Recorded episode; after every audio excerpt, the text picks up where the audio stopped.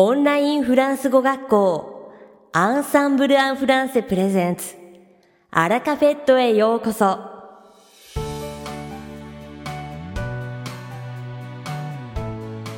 オンラインフランス語学校Ensemble en françaisプレゼンツアラカフェットへようこそ。この番組はフランス語学習をメインテーマにネイティブに通じる実践的なフランス語表現や日本人学習者が間違いやすい文法のポイントなどをアンサンブル講師が週替わりでお伝えします。本日の担当はジョゼフ先生です。ジョゼフ先生が話すフランス語原文はアンサンブルのホームページでもご紹介していますので、原文を確認したい方はホームページをご覧ください。では早速お聞きください。Bonjour tout le monde, c'est Joseph, professeur chez Ensemble en français. Comment allez-vous? Pour ma part, ça va très bien. Minasan, konnichiwa. Ensemble en français, フランス語講師の Joseph です。お元気ですか？私は元気です。Aujourd'hui, j'aimerais vous parler de deux habitudes au Japon qui m'ont surpris la première fois quand je suis arrivé.今日は私が初めて日本に来た時に驚いた二つの習慣についてお話ししたいと思います。Je crois que la première de ces habitudes, c'est de n'avoir aucun contact physique pour les salutations, même entre amis. その習慣のうち一つ目は、挨拶するときに全く相手に触れないことです。たとえ友達同士でもです。J'ai mis un peu de temps à m'y habituer. これについては、私は慣れるまでしばらく時間がかかりました。En France, entre amis, nous avons l'habitude de nous faire la bise, même entre garçons. フランスでは、友達同士で、たとえ男性同士でも、頬にキスをする習慣があります。Mais j'avoue qu'avec la pandémie du virus corona, cette habitude n'est pas recommandée. しかし、このコロナウイルスのパンデミックでは、この習慣はおすすめできません。La deuxième chose à laquelle j'ai mis du temps à m'habituer était le fait qu'il y ait des chaussons spécialement pour les toilettes. 二つ目の慣れるまで時間がかかったことは、トイレ専用のスリッパがあったことです。Souvent on me disait, Joseph-san, tu as gardé les chaussons des toilettes aux pieds. Joseph-san, トイレのスリッパ履いたままですよとよく言われてました。J'ai l'impression qu'ils étaient plus confortables que les autres, mais ce n'est qu'une impression. 私は他のものより履き心地がいいと思いましたが、それは単なる印象です。Bien sûr, il y a d'autres habitudes qui m'ont surpris, mais je vous en parlerai une prochaine fois. 他にも驚いた習慣がありますが、それはまた別の機会にお話ししましょう。Et vous? Lors de votre premier voyage en France, je pense qu'il y a beaucoup de choses qui vous ont surpris, non? きっとあなたも初めてのフランス旅行で驚いたことがたくさんあると思いますが、いかがですか？ Dites-le moi dans vos commentaires. コメントの中で教えてください。さて、本日のアラカフェとはに部構成でお届けします。だいいち部は私、ジョゼフがお届けするフランス語レッスンです。会話ですぐに使える短く簡単で覚えやすいフランス語の表現をご紹介します。そしてだいに部は、アンサンブルが推奨する学習方法についてご紹介いたします。趣味でフランス語を学ばれている皆さんへの学習方法です。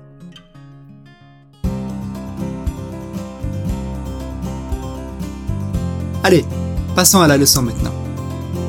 では、レッスンに移りましょう。Il y a une expression que l'on utilise souvent en français et je pense aussi beaucoup en japonais.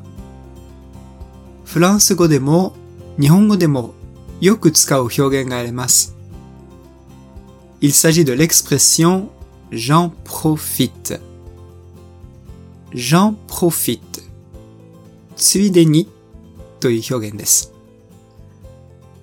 profiter de 何々で〇〇を有効活用するという意味があります。en は de 〇〇の部分を置き換えたもので、j'en profite 全体で私はそれを、その機会を有効に活用してという意味になり、ついでにと訳すことができます。Généralement, on l'utilise souvent avec pour plus un verbe à l'infinitif.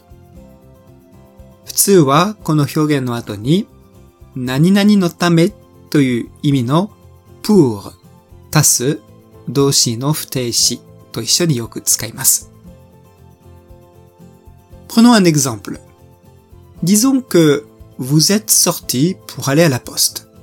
Le supermarché n'est pas très loin de la poste, alors vous pouvez dire 例えば、郵便局に出かけていたとしましょう。スーパーは郵便局から近いので、こういう風に言えるかもしれません。ついでにスーパーに買い物をしに行きます。J'en profite pour aller faire quelques courses. J'en profite pour aller faire quelques courses. J'en profite pour aller faire quelques courses. Voilà la même phrase au passé composé.同じ文章を複合過去で変化させてみましょう。J'en ai profité pour aller faire quelques courses. J'en ai profité pour aller faire quelques courses.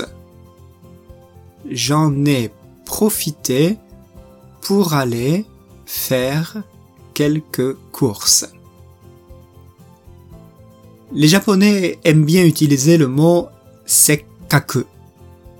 Je pense qu'il n'y a pas d'expression exacte pour exprimer ce sentiment en français. 日本人は「せっかく」という表現をしばしば使います。フランス語では全く同じような意味の表現はないと思います。Mais je pense que l'on peut utiliser de temps en temps le verbe profiter, mais pas dans toutes les situations. ですが、時々場合によってprofiterという動詞を使うことができます。Prenons cette forme de phrase. 例えば、このような文章の形で練習してみましょう。せっかく〇〇だから〇〇しない？例えば、せっかくみんながいるから一緒にご飯食べない？ On pourrait traduire cette phrase comme suit. このように訳すことができます。Comme on est tous là, on en profite pour manger ensemble? Comme on est tous là, on en profite pour manger ensemble. Comme on est tous là, on en profite pour manger ensemble. Prenons un autre exemple avec la même forme. 同じ形。せっかく〇〇だから〇〇しないで別の例文を考えてみましょう。せっかくいいお天気だから散歩しに行かない？ On pourrait dire このように言えるかもしれません。Comme il fait beau, on en profite pour aller se balader. Comme il fait beau, on en profite pour aller se balader. Comme il fait beau, on en profite pour aller se balader. Voilà, j'espère que vous avez bien profité de cette leçon. このレッスンがお役に立てたら嬉しいです。Je vous souhaite à tous bon courage et bonne continuation. 皆さん、引き続き頑張ってくださいね。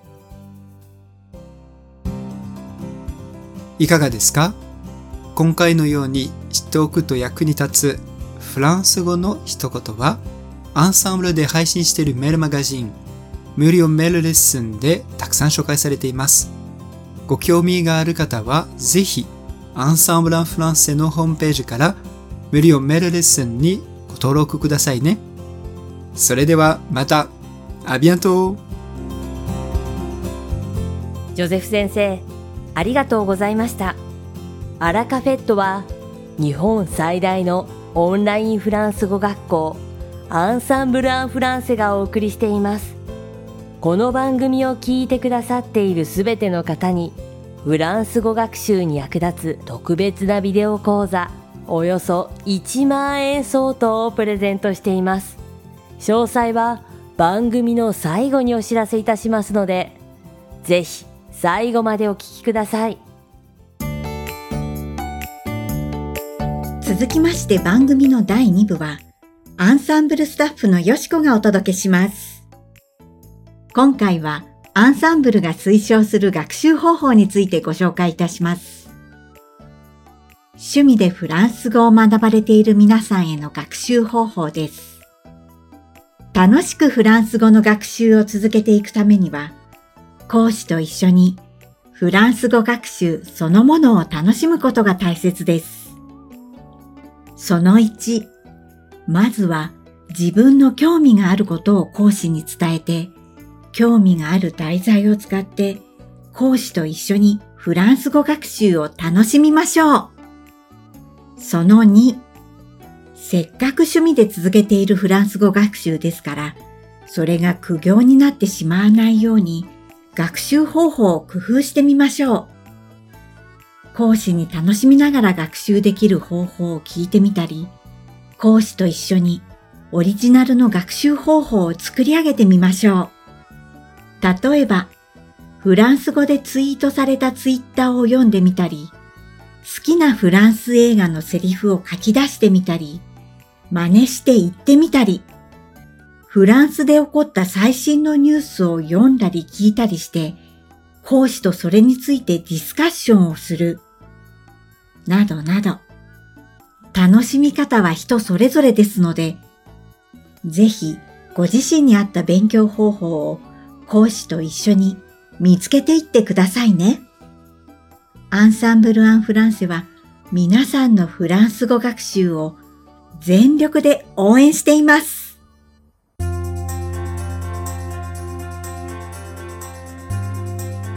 さて、本日のアラカフェットはいかがでしたでしょうか。